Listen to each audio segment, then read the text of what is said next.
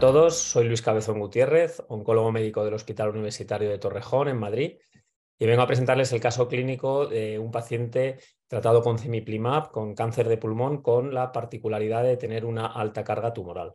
Se trata de un varón de 62 años que presenta eh, fundamentalmente comorbilidad vascular cerebral porque tuvo poquito antes del diagnóstico un, ictus isquémico en, la cerebral posterior izquierda con, bueno, no demasiada secuela neurológica, pero sí ya digo que con un, evento arterial isquémico reciente.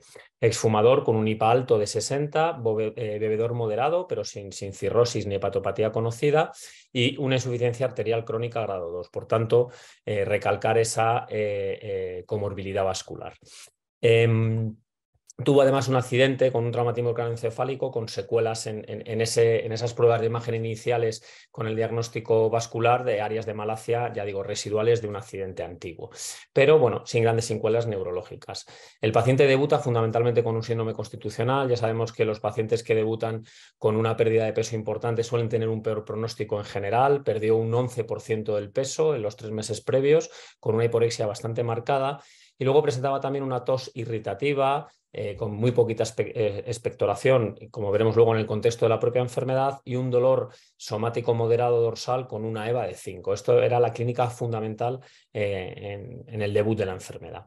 Se le realizaron por, bueno, la batería de pruebas habituales diagnósticas. Es verdad que en la broncoscopia no se veía lesión endobronquial y por tanto, bueno, pues el, diagnóstico definitivo se estableció a través de una biopsia guiada mediante TAC eh, de la lesión eh, del lóbulo superior izquierdo, en el que ya se veía afectación mediastínica ipsilateral y múltiples metástasis óseas y además hepáticas. Se terminó de ampliar el estudio con una resonancia cerebral eh, en la que, aunque tenía una muy reciente, un scan reciente, insisto, por, por, el evento isquémico, en el que no se vieron lesiones metastásicas y el diagnóstico histológico estableció un adenocarcinoma moderadamente diferenciado. Hubo material suficiente para poder hacer pues bueno, la batería de biomarcadores un poquito más allá de lo habitual. Se pudo hacer también, además de GFR, ALK y ROS1, pues en TRAC, ER2, CARRAS, BIRAF, RED y MET. No, no hubo ninguna alteración driver eh, puntual y el PDL1 fue mayor del 50% y específicamente del 90%.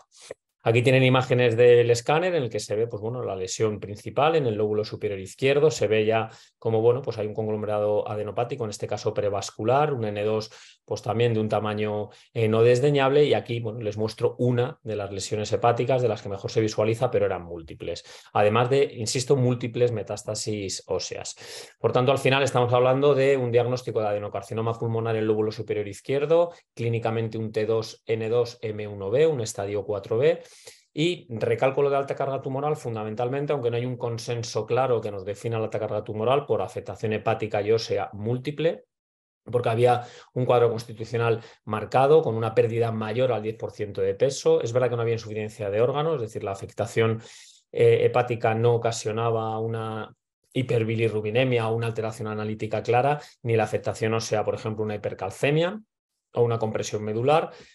En ese momento el paciente eh, mantenía un ECOG performance status de 1, fundamentalmente por los síntomas derivados del dolor, y, insisto, como comorbilidad, la neurológica con un ictus relativamente reciente y PDL1 del 90% con el resto de los, de los biomarcadores negativos, no nativos o wild type.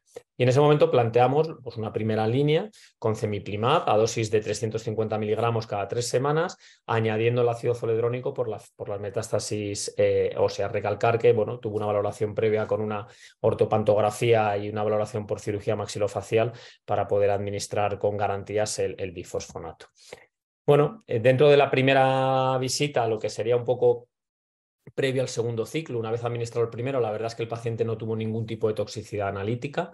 Eh, la única que presentaba de forma clínica una astenia grado 1, es verdad que es muy difícil diferenciar por la propia astenia que le, que le, estaba ocasionando la enfermedad, pero desde luego leve, no hubo un deterioro clínico, es decir, que se mantenía muy similar a la previa y sí que ya es verdad que, bueno, eh, habíamos ajustado también el tratamiento analgésico, pero bueno, el dolor con una EVA de 5, cuando estábamos hablando de una EVA de 5 de forma previa, es importante, no había perdido más peso, todavía no habíamos visto una ganancia ponderal, pero no había perdido.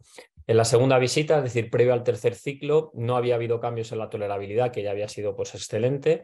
El dolor estaba controlado, eh, estábamos hablando de una EVA de 2, no había habido que ascender analgésicos, no había requerido rescates y había ganado ya pues, un kilo de peso. Eh, mantenía el, el ECOG, el performance en uno porque algún síntoma tenía, pero sin grandes em, sorpresas en cuanto al tratamiento. En la cuarta visita, es decir, antes de poner el, quinto ciclo, eh, vimos ya el escáner que habíamos hecho tras el tercer ciclo, que luego veremos unas imágenes en el que había habido una respuesta parcial, tanto pulmonar, ganglionar como hepática. Eh, en ese momento ya no, no, tenía dolor, es decir, podíamos hablar de un, de un performance status de cero. En total, en estos tres ciclos había ganado cuatro kilos, es verdad que había perdido 11, pero había ganado, bueno, pues casi la mitad de lo que había perdido y no había presentado, seguía sin presentar ningún tipo de toxicidad ni analítica ni clínica.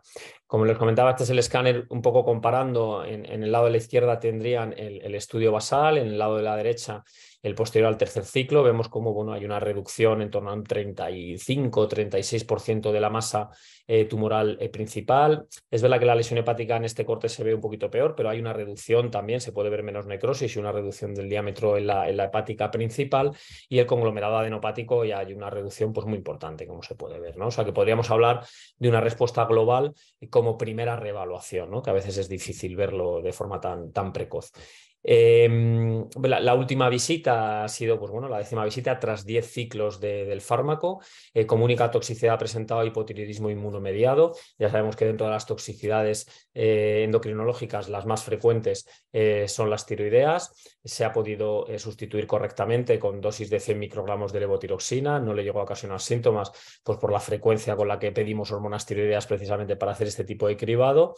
Está sintomático, ya no toma analgésicos, es decir, se pudo retirar eh, la medicación con un segundo escalón analgésico y mantiene pues, un performance status de cero. Decir que se han hecho dos TAC de control posteriores en el que se mantiene la respuesta obtenida, es decir, no, no, redujo eh, más de un 30% la previa, pero de forma global, si tenemos en cuenta el TAC basal con el último realizado, estaríamos hablando de una respuesta parcial en torno al 50%.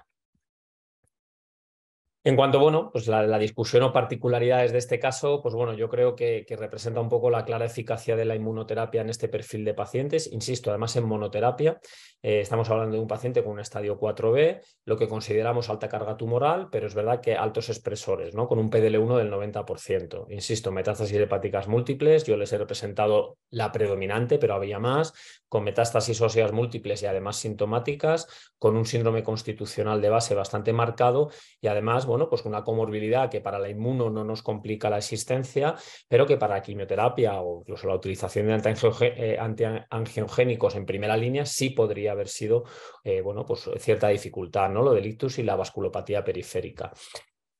Demostramos, o se demuestra en este caso, una respuesta parcial de la enfermedad con, ya digo, ya con, los primeros ciclos. Clínicamente es imposible que, se lleve mejor y además ha habido una mejoría sintomática clara del paciente. Eh, hasta la fecha, porque el seguimiento no es mayor, eh, estamos hablando de un intervalo libre de progresión de al menos, insisto, al menos nueve meses.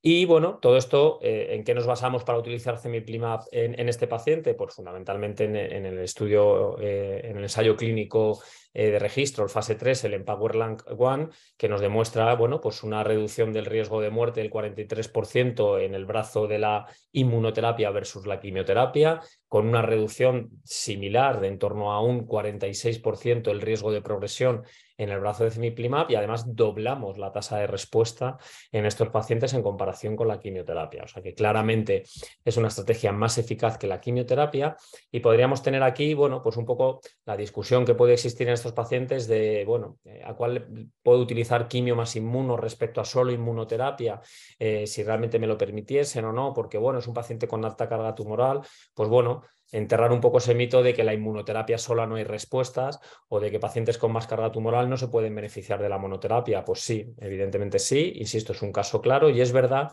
que tenemos ya también además datos eh, de análisis de subgrupos del Empowerland One en el que a mayor expresión de PDL1 dentro de los grandes expresores, pues mayor beneficio hay. Es verdad que este, recuerdo que es un paciente con un PDL1 del 90%. Aquí sabemos que el intervalo libre de progresión con el cimiplimab es mayor a 12 meses y la tasa de respuestas es todavía un poquito mayor, del 46%. O sea que, realmente nuestro caso iría acorde con, eh, con, ese análisis de subgrupos que tenemos del, del Empower Lang 1. Aquí tienen un poco las referencias bibliográficas utilizadas y bueno, pues eh, espero que les, haya, que les haya gustado y les haya sido de utilidad el caso clínico presentado.